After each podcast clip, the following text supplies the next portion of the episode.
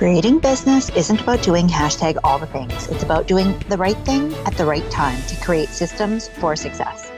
Welcome to the Master the Sales Game podcast. Each week, I'll be sharing specific strategies, tactics, and practical know how from myself and other successful business owners helping you grow and scale your business. I'm your host, Susan McVeigh, helping you master the sales game and sell with more ease without the sleaze.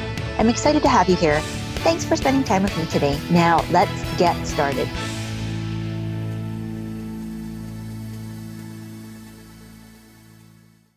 Today's episode, we're talking all about turning problems into opportunities with effective customer service. Now, if you have ever heard me say selling is serving, you may not have really understand the background or the context by which I come to sales and the lens through which I see sales. My parents were small business owners. I grew up serving customers because I was in customer service. And I always gravitated towards jobs and roles where I was in a customer service role. And so my background comes from that lens. And that's why when I say sales is serving, it's because my background is serving. My background is being in customer service in making people happy through the goods and services that are produced by a company, a business like you and my, you and me, right? And so I debated whether or not I wanted to share this particular episode because it was a personal situation that I recently went through as a consumer, as a customer for another business. And I hate throwing shade on any business out there, no matter what the size is, because I think we're all really just trying to do our best. However, I felt almost obligated to share this with you. It's a learning opportunity because I think sometimes we're so adamant about getting a sale that we forget about the basic principles of do no harm, right? Like that we're not getting a sale in order to make things more complicated for our customers or to make things worse. We're trying to make their lives better. And if we really ascribe to this whole adage of do no harm, which is not really from the world of business, but I think more and more we really need to identify and take a look at do our business practices cause harm? And I know that sounds very dramatic, but I'm telling you, as a customer that went through a very stressful situation in order to get something done that should have been very simple and straightforward. And more importantly, with an organization that I used to work for almost two decades of my life for, that the things that I would have done in the same situation would have been very different. Now, I'm not saying that I'm perfect, and that's not the, the, the picture that I'm trying to paint, but I'm sharing this with you in the hopes that you can identify where your process, whether it's in sales or your customer service, the way that you deliver what you just sold to somebody, does it actually meet expectations? Or has it created more harm than good? And my hope is that by me sharing my story and giving you an example, a real life example with me dealing with this major company, which I debated, and I will name them because it's my own personal experience and something that I went through. And more importantly, I gave them so much grace because of my history with them, my relationship with them, my employment with them. And as a result, I don't know that I would have been so lenient and patient and gracious with another company. And I share this because our customers are like you and me. And when we are not doing our best because we're creating problems. And when a problem arises, that we don't take the opportunity to actually say, How can I fix this? How can I make this right? How can I go above and beyond to make sure that you never have something like this again? Because I understand how inconvenient it is and how stressful it can be to have things not meet your expectations or worse, to go completely off the rails, which was what happened in my case and how we fix things can actually be a tremendous opportunity to turn what was a problem into an opportunity for good, into an opportunity for change, into an opportunity for more business. And I've seen this time and time again through my history, which is why I wanted to share this because I think sometimes we shy away from problems thinking, oh my gosh, uh, now I have a peeved off customer. And of course, they're going to take all their business. Of course, they're never going to do business with me ever again. And that has never been my experience. In fact, uh, I would say less than 1% of all of the customer complaints that I ever dealt with, and I had to deal with a lot, let me tell you, less than 1% actually could could not be solved like they just were not salvageable i had to just give up and say i we just can't fix this really like there's nothing more that i can do and i completely understand if you need to walk away but they were so few and far between because I left no stone unturned. And I'm not saying that you have to bleed yourself dry in order to fix things for clients, especially if the circumstances don't warrant. But how often are we chasing after brand new opportunities and overlooking the golden nuggets that are hidden in our own backyard simply because we don't have the courage or the capabilities, the skills to be able to address it? And if this is an area that you are struggling with, I want you to just take a look in the mirror and be honest with where your gaps are and see if this is a place where you can shore things up, right? Where you can get help and support, whether it's through mentorship and a coach or through team members and making sure that you hire the best people to support you in areas where you lack a skill set or a strength, right? Like that's your area of, of weakness and that could be a team member's area of strength where they can excel, where they can really shine, where they can really help you turn things around, especially if you are facing customer complaints, refunds, or service issues after, especially after you have sold something that you have promised that you need to execute on. I keep hearing way too many stories of folks that have been sold something and gotten something different that it did not meet their expectations. That when they were promised X amount of calls, right? So if they were promised 12 calls, that somehow that individual, the, the person from the company who is now having to service and deliver this service, has decided somehow, or through no fault of their own, right? Just by circumstances, that they've had to reschedule. But in that rescheduling and the shuffling of, of, of scheduling, that instead of 12 calls being promised and delivered, that there is now maybe six or seven or eight instead of the 12. So there is a gap in what was promised and what was paid for and what was actually delivered.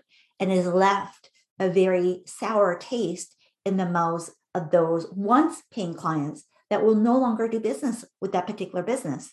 And I will tell you from experience that it is very rare for your customers to complain because most people don't like conflict. Most people don't like to bring things up and make you feel bad because it makes them feel bad. Genuinely, the majority of human beings want to be liked. They want to like you. They want to make sure that what they got is actually what's being delivered and that they've made a good decision. Because every time they make a mistake, which includes oh my gosh, I didn't get what I was promised, it means that they didn't do their due, due diligence, that they have somehow erred, right? Like they have they have made an error and that has created them to feel something about themselves. And because of that, not because of you as a business owner not delivering what it is that you promise, but because of how people feel about that interaction, human nature being what it is, we very rarely will come up and complain and really squeak the wheel. And if that's you right now and you're nodding along ahead, right? Alongside of me, and you're going, Yeah, that's me, Susan. How many times have you just simply walked away from a business transaction, from something that you bought because it was too much time, effort, trouble? It just wasn't worth it. It wasn't worth the hassle of you putting in a complaint or trying to get it fixed. And instead of complaining, instead of addressing it, instead of communicating about it, that you just walked away. And literally, that person lost business without ever knowing why. And it could be, you know, after the sale, it could be before the sale even happens, where that individual just lost an opportunity to work with you, to gain you as a client. And more importantly, that now you may have talked about that particular situation in such a way that other people now know. And I think the stats are like for every one unhappy customer, usually we spread the news to a minimum of three people. And so that's why it's so powerful to address customer service issues right from the get go. Okay, so all that being said, I want to share with you. I'm not going to go into a ton of details because I don't, don't think the details really matter, but I'm going to share with you what happened that caused the problem, how it could have been addressed differently, and how I have addressed similar situations in my past experience as a leader in the same organization, and how you can address things if these things come up in your business today. Because let's face it, problems are not going to go away. We are not perfect. Human beings make mistakes. And the sooner that we recognize it and make room for it and have a protocol in place so that we can address it and know what to do, the more empowered you're going to be and the more confident you're going to be when something happens. Because it's not a matter of if, it's a matter of when. And when it happens, I want you to know that it is okay for you to make a mistake, but then that there is a huge opportunity for you to actually fix it and and go beyond just fixing it and addressing it and actually win that customer over for life. So, I know that there was a lot of preamble for this particular episode, and you're probably like, oh, okay, this is a major cliffhanger season. So it may feel a little bit anticlimactic as you hear the story, but bear with me, okay? Because while I was in it, it felt super stressful. So I, so this happened October 29th. October 29th, I was going about my merry way, uh, doing some regular banking transactions with my uh, business bank, RBC. And as I was going through, and I had to phone in to talk to an agent because of the nature of the transactions that I do. And as I was having this conversation with the agent, right, the expert for my needs, they happened to mention that I had been pre approved for some credit. And I thought, okay, sounds good. But at the time, I didn't really have a need for it. But immediately, as I finished the conversation and I got off the phone and spoke to my husband, who happens to be my bookkeeper because he is an accountant by trade. And as I was having the conversation with him, he said, you know, it's actually probably a good idea for you to have some kind of credit facilities. I have a business credit card. I have a Canadian and a, and a US card because most of my clients are international. I use the US currency as my main method of payments back and forth. This would be easier because I would have credit facilities directly attached to all my business banking needs. And I thought, okay, so literally October 29th, within a day, I said, okay, perfect. Let's go ahead and do this. Now, I had gotten some initial information from the agent over the phone because I needed to find out a little bit more information. Because, like I said, I didn't have this need. This was being presented to me as something that they wanted to give me, right? So, basically handing me a gift on a silver platter and saying, look how easy this is. You are already pre approved. You can just take this. And I was not looking for this. I was not even interested. But upon having a conversation, realized maybe we should because it was going to be keyword so easy. now I can laugh about it now, but back then I literally thought because I used to work for this organization for a long time and I know what the process is and how quick and easy it typically is. So as I got back on the phone the next day, now call wait times have been tremendous, just with all kinds of stuff going on. And so I went through the usual, and uh, it was probably over an hour. Like every time I call in, it's been over an hour. Now I have no frame of reference other than what I have because everything I do is for the most part electronic and or this telephone banking with agents that I need to speak with. So I knew that I needed to speak with somebody in order to get this process going. So that's what I did. So again, remember, this process started October 29th. When everything was said and done, this should have taken maybe seven to 10 days. Even with a little bit of a delay, they had said to me, maybe two weeks. Okay. So by mid November. Now, at this point, I had made decisions based off of what I was planning to do with access to this other stuff so that I can manage cash flow. Now, as a business owner, I'm sure you can appreciate that there are times where you need to make investment decisions or you are putting campaigns in place and you're trying to move and maneuver things around to make the most sense of your assets. That's exactly what I help my clients with and what I was doing for myself as a business owner. So they now recognized so this was a comedy of errors and i i don't want to b- like badger it to death but I, I want to share a few key things and what i would have done differently because it literally opened up a can of worms of problem after problem after problem after problem and it could have been so easily addressed without this whole long drawn out process if somebody had literally just taken ownership it, and this is where, no matter how strong our SOPs or standard operating procedures or processes are in our business, if we deal with people, if we deal with real life human beings, there is no amount of automation that will avoid conflict and errors because humans make mistakes. Humans make mistakes. And no matter how automated your process is, something may or may not always fire, right? Like it might not line up or trigger or communicate properly. And as somebody who has built an online based business, I can tell you that there have been plenty of times where things went out when I didn't know that it was going to go out and things were supposed to go out and they failed to go out, right? And vice versa. So I understand and appreciate that not everything is going to work 100% of the time. That's not life, right? In real life, things will go wrong. So the question then becomes what happens when things go wrong? Do we have some kind of protocol or process in place? Can we use some common sense to really sit down and discern what is at the heart of the matter here and what would address this so that we don't have this happening over and over and over again or to pull this out so far that it now becomes like beating a dead horse because you can imagine this was not something that I asked for, but it was voluntarily and freely given. And because I had shared with you, it was going to be so easy. My goodness, that I said yes, right?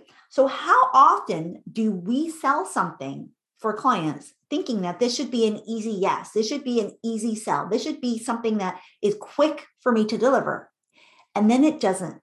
And then it drags on. And then there's a delay. And then there's a tech issue. And we fail to communicate.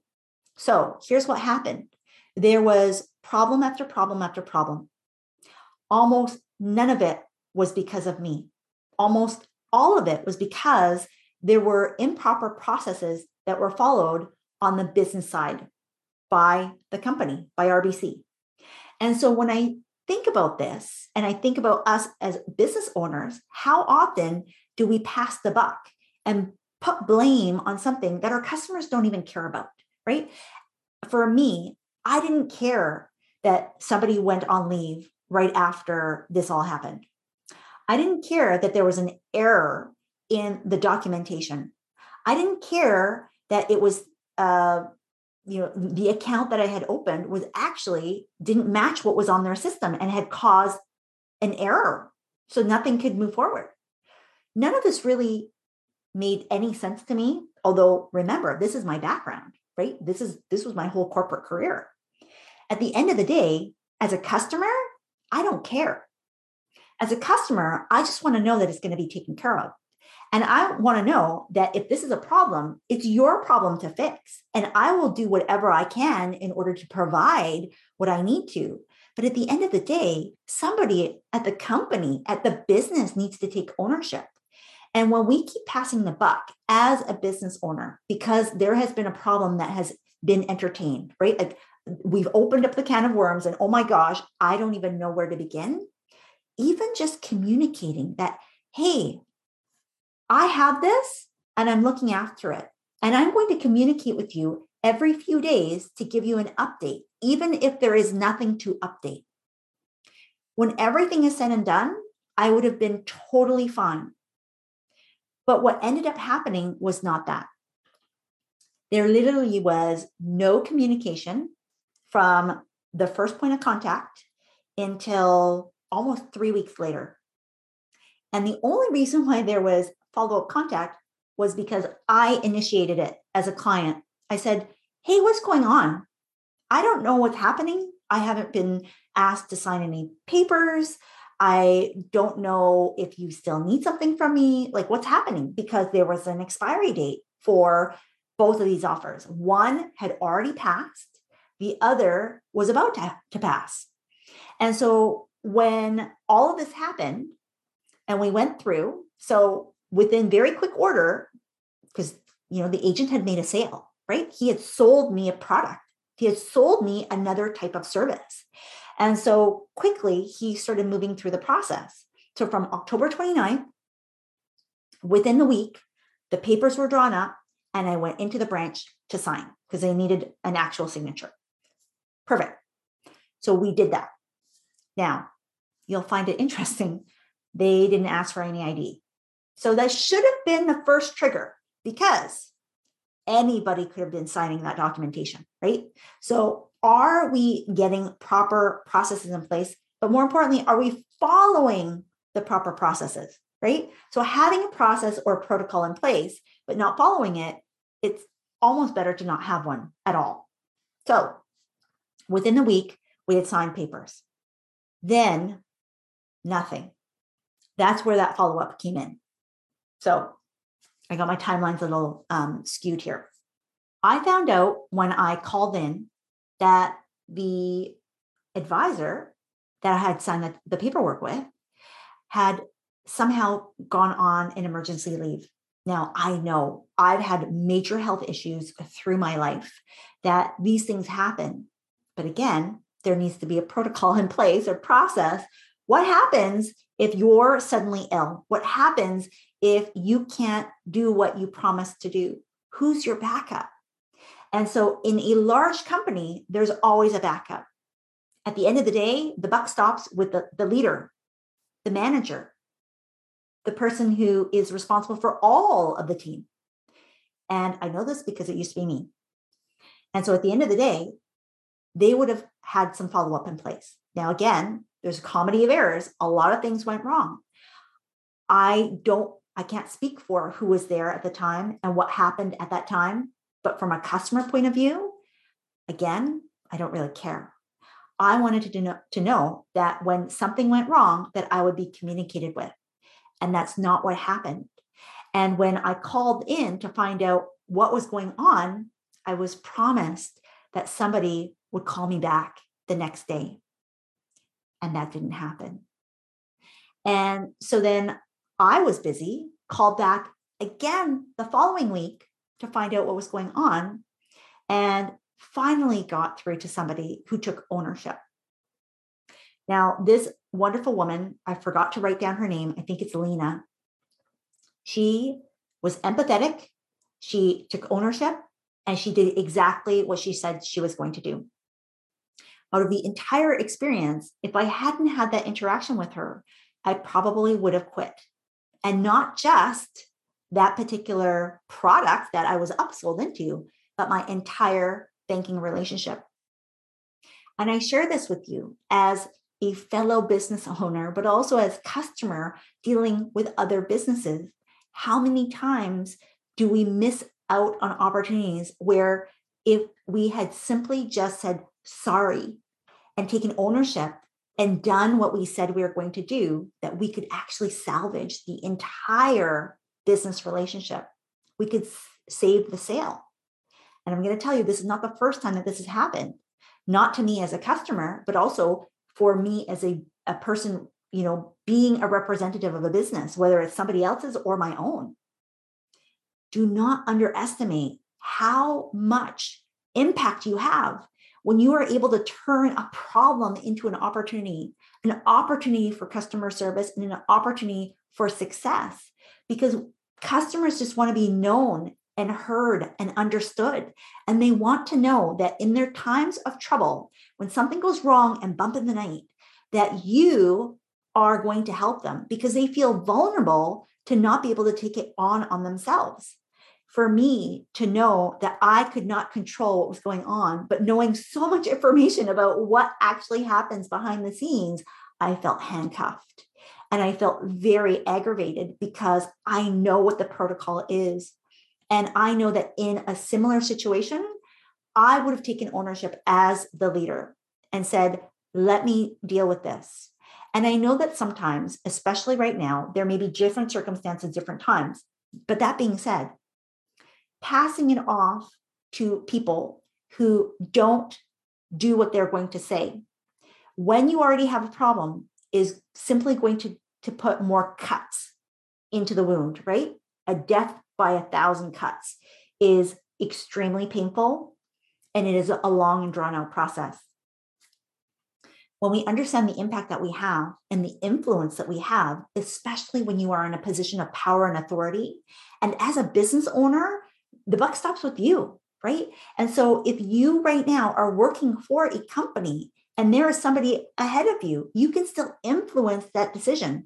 I have done this even when I was an entry level, like frontline staff member to say, what can we do for this customer? Because it is extremely important that you are able to turn things around and give them a different experience than the problem that they are currently facing. And I'm not going to leave you with a cliffhanger here because I'm sure you're wondering, like, how the heck did this end? Well, it finally was resolved December 13th. However, I'm still waiting for because one of the the things was a credit card. I'm waiting for the hard plastic to, you know, arrive on my doorstep so that I can actually have use of it. Now, from start to finish, it has been well over 6 weeks. In a day and age where more and more people, including you and me, are expecting instant, right? Like instant, instant gratification. Like if it didn't happen tomorrow, if it didn't happen yesterday, it's too slow. That I had given myself a grace period of four weeks. I had thought four weeks is plenty of time. And it will be filled with ease and grace and just, it'll be super easy. It was not filled with ease or grace or anything like that. It was full with angst, repeat phone calls, multiple hours lost, a lot of headache, a lot of hassle. And at the end of the day, I actually don't feel like I was heard and understood. I got the very bare minimum, which was actually not even something that I asked for. So, in fact, I got worse than that because it created a whole lot of work, a whole lot of effort and a whole lot of energy expended for something that I didn't even ask for in the first place. In fact, the bank wanted to make a sale. They wanted to make multiple sales and make more money having me as a customer with more products and services, which I totally get. Remember, I worked for them. And I know as a business owner that this is something that we all strive for. We all want higher order values from our customers. We all want our clients to purchase more often and more frequently with other types of products and services from us. That's how we grow as business owners. But when we do it at the cost of not understanding the problems that we've just opened up. And when problems occur, because remember, I don't expect anybody to be perfect, let alone you or I. I expect the unexpected. And I know that things could can and, and and will go wrong because if there's any guarantee in life it's that nothing is perfect nothing will go exactly as you anticipate and the beauty of that is that it allows us to rise up to the occasion and to show what we're made out made out of and in this particular situation i described the stress and the anxiety and my disappointment more importantly with the entire end to end process. There, there had been so many times for somebody to make this right for me as a customer, to go above and beyond. And I'm not talking about like, you know, throw me the moon. I'm talking about do you understand how much time and effort and energy has been taken to to fulfill a sale that I didn't even ask for? That yes, I I agreed to because it made sense.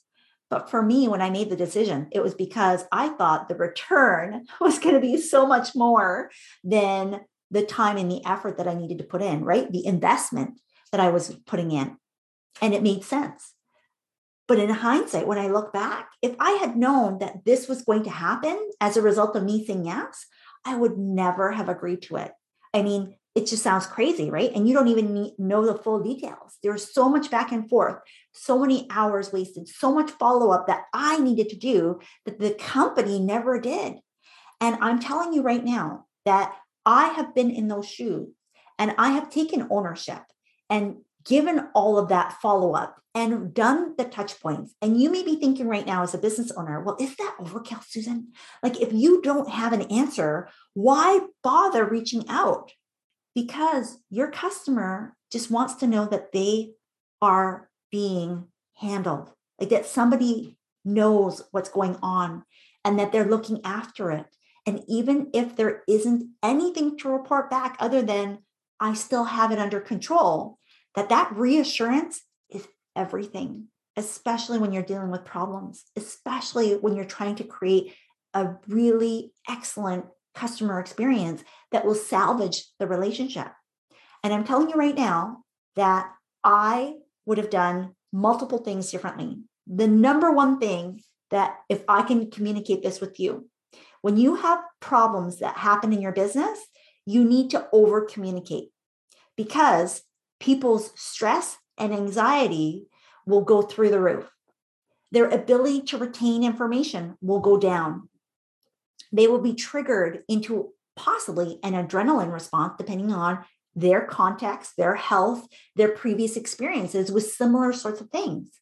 And as a result, it is better for you to do more follow up than less, to over communicate in order to lay very clear expectations, and to make sure that you address not only just what the problem is. So in my case, yes, I got the, the credit that I I kind of didn't ask for, but I actually did agree to, but nothing else to acknowledge beyond a simple apology like, oh my gosh, I'm so sorry. But that sorry came before the problem was fixed. There is no point in apologizing when you are going to continue to make errors because it just pours salt on a very, very raw wound. And when we recognize that these are things that we may be doing in our own business to our own customers that are shooting ourselves in the foot, I hope that you can remove some of these things that may be preventing people from doing business with you more and more frequently. I know it sounds really simple, right? That communicating and taking ownership, laying clear expectations, and saying sorry and actually meaning it, but not saying it until well, I mean, you can say it all along the process, but really and truly, sorry, I'm sorry that you're going through this experience. This must be so difficult. What would you like me to do for you right now in this moment? What would be the most helpful? These are all words that I have personally used and asked from clients. None of that was ever asked of me.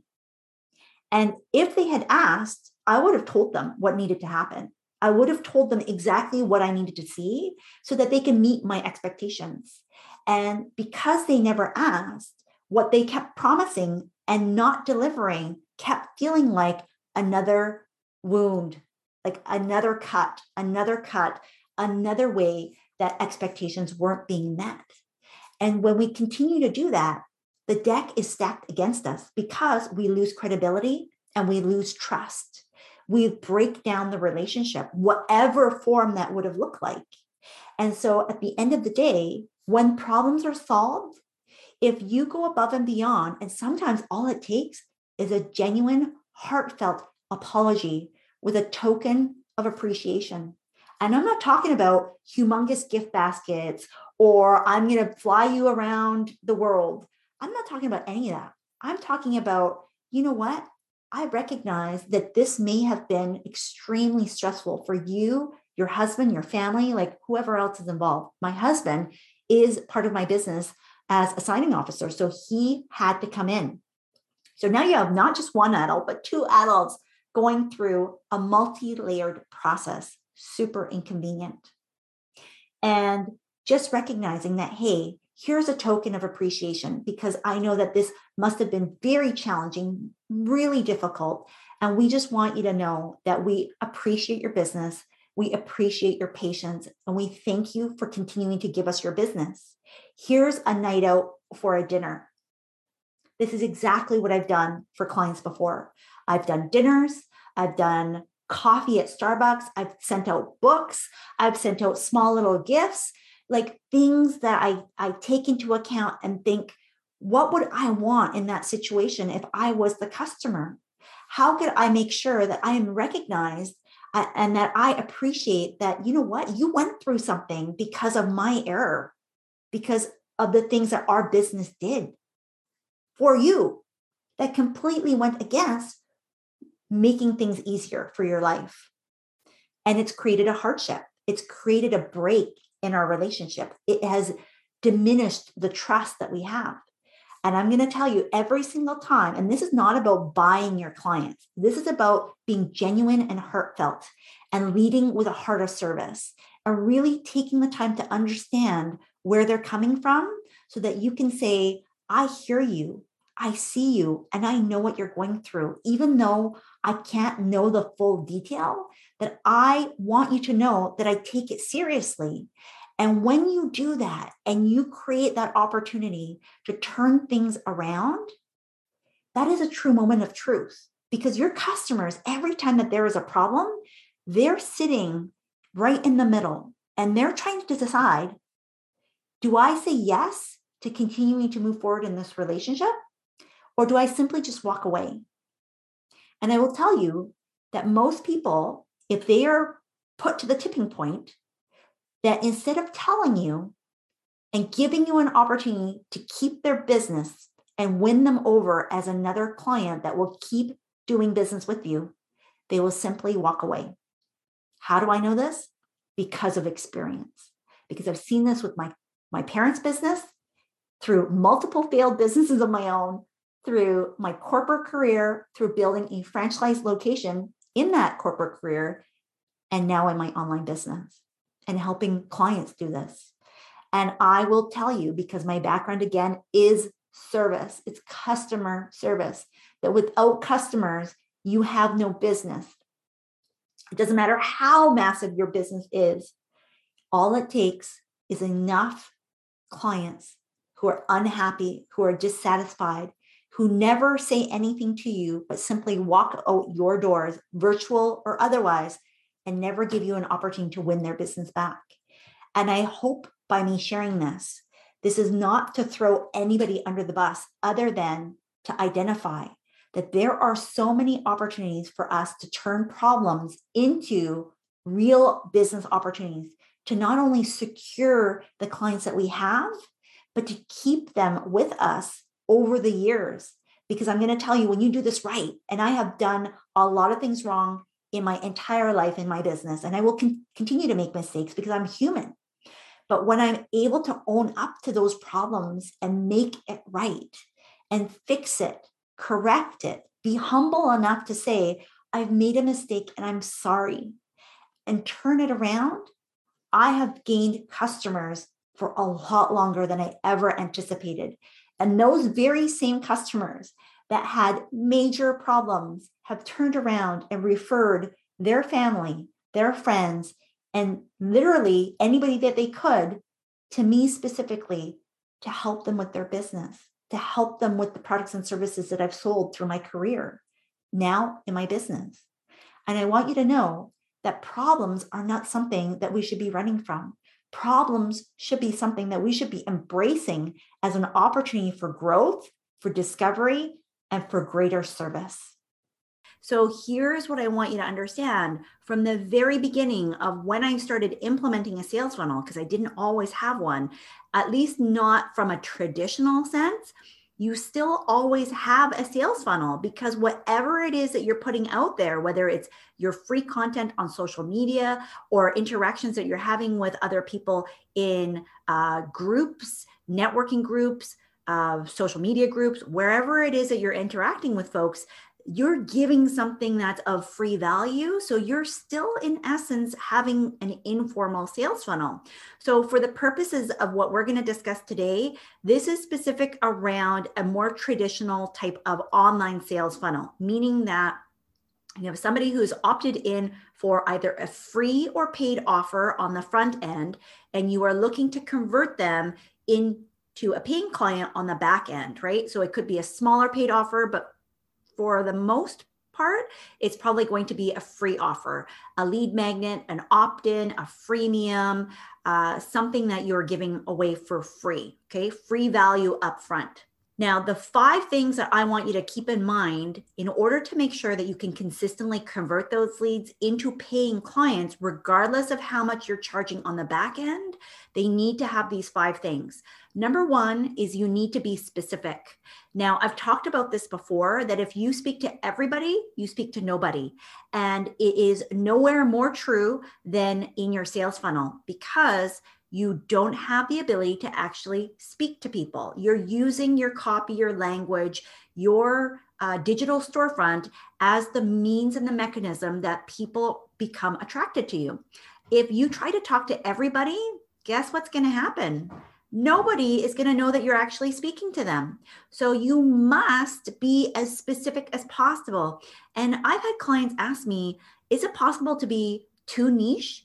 And for me, the answer is no. Just like a bullseye, the more targeted you are, the easier it will be for you to hit bang on, on the nose, exactly where the target needs to go. And then as you get better and better, you can, you know, start to expand the circle outward from there.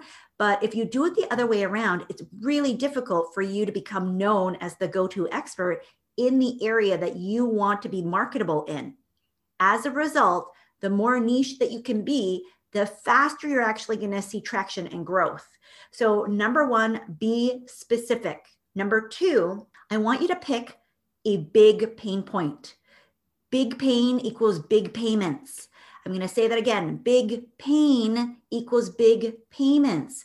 Now, I'm not talking about something where, you know, you have to make up something. I'm talking about these are things that your people, again, if you're specific, your people are already struggling with. If it is a major pain point for them and it is something that they're looking to get solved right away, it is immediately going to speak to your ideal clients and it is going to capture their attention. If you pick something that is just meh, kind of blah, and it's really not interesting or irresistible to your specific niche, it's not going to hit the mark.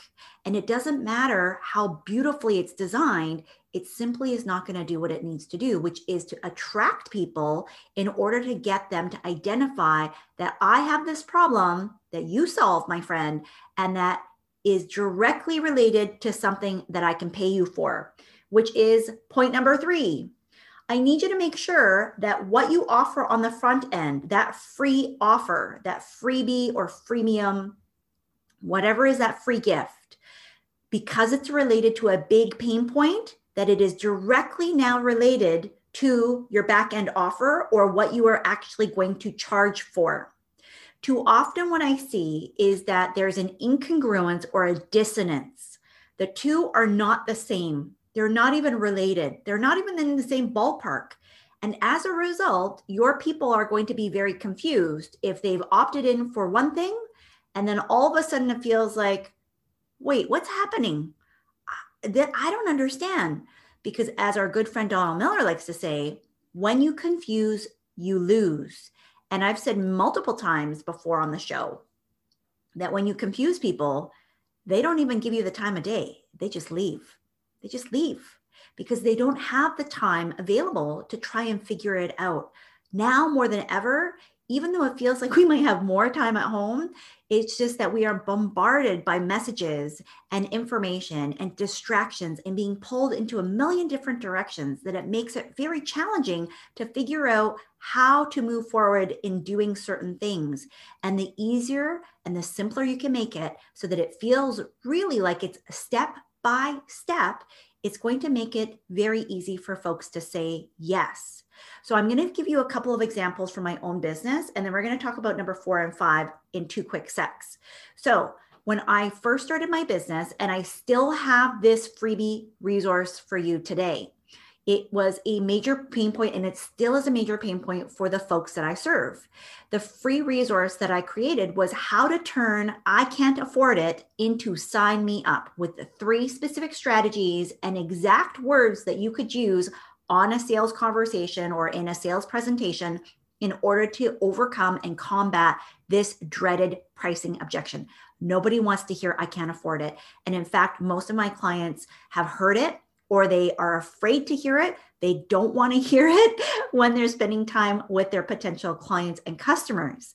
And as a result, that free offer got a lot of interest and it still gets a lot of interest even now. Now, the reason why I offered that is because, as a sales strategist and an expert in selling, especially conversational and relationship based sales, I know that my ideal clients should or need to have conversations with their customers. They're selling something at a higher price point that requires some sort of conversation. It has some complexity to it and it requires some sort of discussion. And as a result, the thing that I help them with is how to have better conversions on those conversations. That is a big chunk of how I support my clients, uh, regardless of whether we're doing uh, one of my coaching programs or services like in Sales Mastery Society or Sell with More Ease, or at a higher higher level uh, private consulting or coaching relationship during a sales audit or supporting their sales teams. As a result, you can see that these two offers are directly related, right? If you're struggling with pricing objections, I can give you some initial responses that will help you here and now. And then I can give you a sales script, a sales audit. I can break it down step by step for you. I can help you to identify what kind of leads need to be actually on those sales calls with you. So there's a lot more that's involved than just that one piece. And it is directly related to what I also do in a paid capacity. They are aligned. Now, the immediate next step for most people that take that free offer is an opportunity to get my exact sales call script bundle. So they will get uh, the sales formula, of what exactly they need to say so that they can uh, try to eliminate as many of those objections as possible. How to handle those objections, including I can't afford it, but everything else that tends to come up during sales conversations, there's an opportunity for people to purchase that immediately after they get this free resource. So, again, directly aligned and very congruent. Now, I didn't always have this immediate offer. I was initially just getting people to go onto the phone call with me so that they can talk about their objections and how I might be able to help them. Again, directly related, very congruent. And that freebie uh, converted extremely well for me when I was opening up my calendar to have those sales calls. And it still converts for that next offer for clients who are interested in it. So, number four that I see happening over and over again, which prevents you from actually being able to convert as many leads as you want into paying customers, is that you forget to ask. You simply don't build it into your funnel. So you're giving them the free resource, but you actually never tell people how you want them to work with you, what the next step might look like. You don't give them an opportunity to give you money. You don't give yourself an opportunity to give them more help and support through a paid service, an offer, a program, a product that you might have available for them to purchase from you. You need to ask them, you need to give them the opportunity to actually do what you want them to do. So that is number four. And then the fifth one is to share proof because some folks are going to need a little bit more information. Now, I'm going to tell you that if you have done a really good job of speaking the language of your your market, of your best clients, that you have picked a major pain point and that it is congruent to your paid offer, you don't need to have pages and pages and pages of testimonials. In fact, I I did not. Uh, I still don't. I still don't share a lot of information about my clients because my clients, to be frank, are very private. And it's not because they don't get results, it's just simply because most of them come to me knowing that I'm going to uh, maintain their privacy, I'm going to respect the results that we're creating. And that because I speak their language, they know that I'm an expert and that I can produce what I, I need for them in terms of results. Now, oftentimes you are your best case study or testimonial. And even if you only have one story to share, I want you to keep sharing that over and over and over again because if it highlights the key things that the pain point that your ideal client wants to get rid of, that is enough. And I think sometimes we get so bogged down with, I just simply don't have enough proof. I don't have enough credentials. I don't have enough case studies. I'm just starting out, or I've been doing this for a long time, but maybe you, like me, don't have clients, or you have clients that want to maintain their privacy and don't want to share openly and outwardly uh, all over the rooftops, right? And it's not because you don't do a good job, it's simply because the nature of the work that you do means that they would rather not share that like all of that information out there. Share proof, even if it's just one piece. That's what I did. I shared my story. I shared the transformation that I went through. I started to share uh, some of my clients that would allow me to share their stories. I would then start sharing some of those.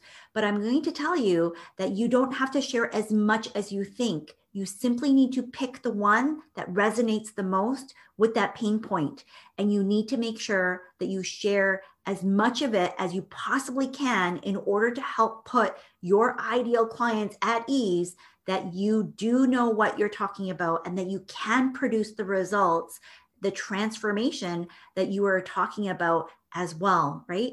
You we can't always guarantee a result that's not up to you. You are co creating with your clients and with the leads that are coming through your sales funnel. But what you can do is give them the opportunity to get access to that.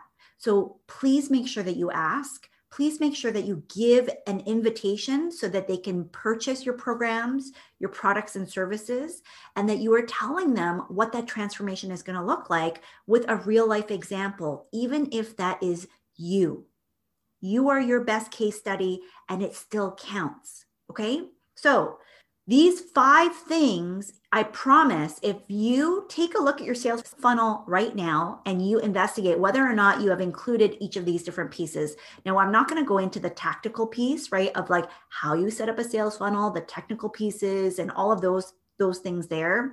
There's lots of courses and YouTube videos, and if there's enough interest, you know, I can always uh, do something for you here. But inside of Sales Mastery Society, we break down all of the tactical and strategic pieces as well. For today's episode, I wanted to make sure that you understand that it is not rocket science to have a fully converting sales funnel and that no matter where you are in your journey or in your business success, it does not have to be complicated and it does not have to be overly difficult to have leads consistently turning into paying clients at the level that you want. If you are starting to pour gas, like if you want to use ads or any other sort of traffic source and you don't have your funnel dialed in, it is not going to be fruitful. It is not going to be a good use of your time or your effort or your resources. And so I really want to make sure that you understand that these five components will allow you to set up virtually any type of sales funnel that you could possibly want in your business and ensure that it is going to be successful in generating the kinds of results that you want to see in your business. Now, if you want to dive in deeper, if you need some help and support into how to set up your very own sales funnel so that it will consistently help you to create leads and turn them into paying clients, I'm going to invite you to come and join us inside of salesmasterysociety.com. The link will be down below for you, where every single day and every single week, I review clients' sales funnels, their email sequences, their offers, their packages, their pricing, all of the different po- components that go into really making your sales funnel as successful as possible so that you are having a constant flow of leads that turn into paying customers. And I would love to have you if it serves you.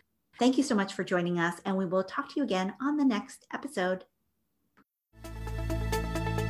Thanks so much for listening to this episode. Be sure to let me know what you think by leaving a review so I know how best to serve you.